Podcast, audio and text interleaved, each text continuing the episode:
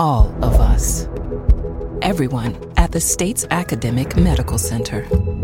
All working together to deliver complete care now and for generations to come. All over the state, including hospital and clinic locations from the Delta to the Gulf Coast.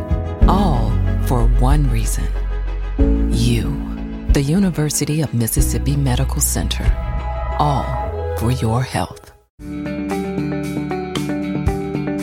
You're listening to Southern Remedy Healthy and Fit on MPB Think Radio. Well, let's go to Susan in Madison. Good morning, Susan. Hi.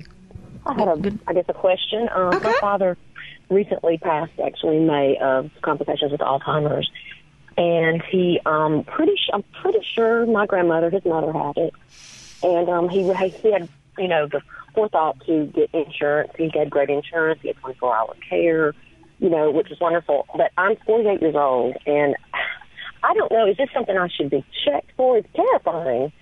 Yes. Um, Yeah. And I don't know if I should just, you know, if that would just be foolishness to to do that and cause Right. myself more worries, you know. Okay. So, what age um, did he develop Alzheimer's dementia? Was it a We- younger onset? We, we noticed we didn't even start noticing a change until he was probably in his seventies. So it's not an early onset. Mm-hmm. Um, and he lived to be he would have been eighty six a week after he died. So it wasn't later. But as I said, my my grandmother was you know she either had dementia or dementia or Alzheimer's, and it just you know, it's just scary. So it's Right. not early onset. So Yeah, I understand your concern, and you know, Alzheimer's is not just the disease of um, old age. Um, so you know, I mean, younger onset Alzheimer's is considered anybody less than age sixty-five if they develop that.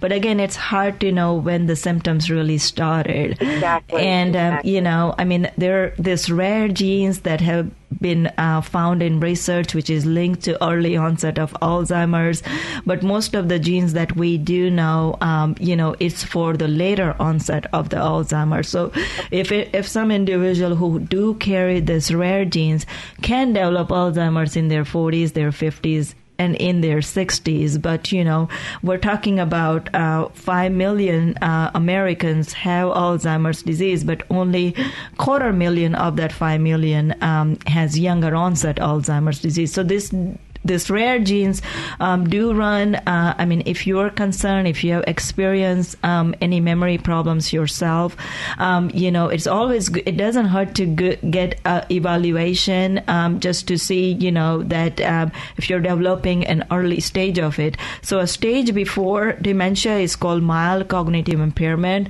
where you're still independent in doing everything on your own.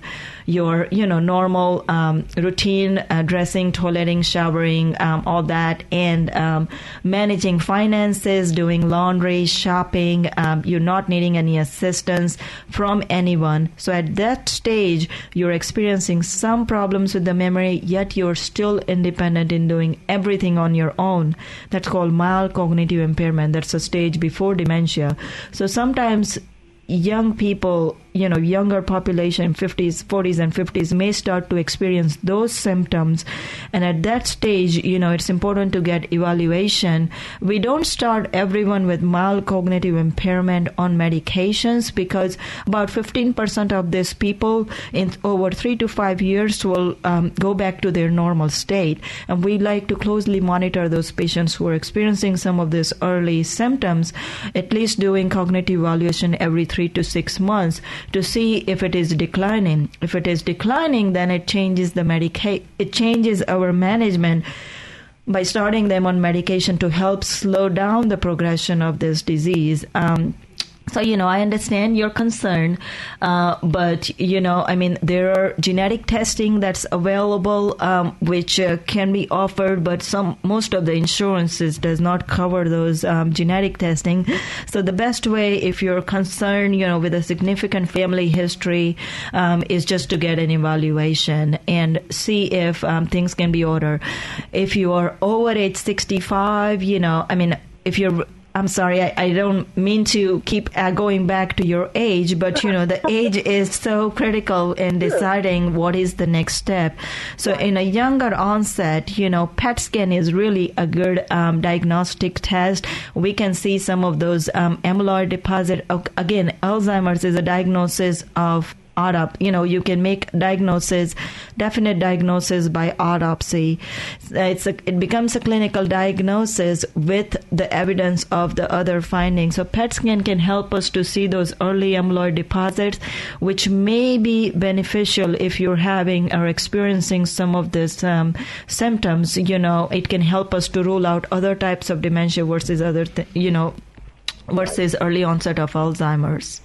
And of and, course, we need to rule out reversible causes of dementia. And that's that's good to hear that that could be yeah. reversible. And and mm-hmm. Susan, particularly, it sounds like in with your family with it not being early mm-hmm. onset, then you have the opportunity to do everything you can that's to prevent. Right. And mm-hmm. that's, exactly that's yeah, exactly what you know yeah. why, I called. Yeah. Mm-hmm. yeah. I, I just remember a statistic from a, a, presentation I did for the Mind Center focusing on lifestyle yeah, changes, lifestyle, exactly. diet, and exercise, mm-hmm. and those kinds of things um, to prevent Alzheimer's. And I remember that um, because you, I thought, oh yeah, when you said that 65, it, it keyed my memory. But mm-hmm. um, basically, your risk is this correct? It doubles every five years after That's age right. 65. However, mm-hmm. still, by the time someone lives to be 85, half of adults don't have any dementia. So, right. so it's that you have a tremendous opportunity there because I think mm-hmm. we are increasingly aware of the influence of physical activity, nutrition, like those right. walnuts, those blueberries, yeah. right? Mm-hmm. Those kinds of things that mm-hmm. that can make a difference because so many of the things that our our I guess it's just like so many diseases. Mm-hmm. You may even if you have that genetic tendency, mm-hmm.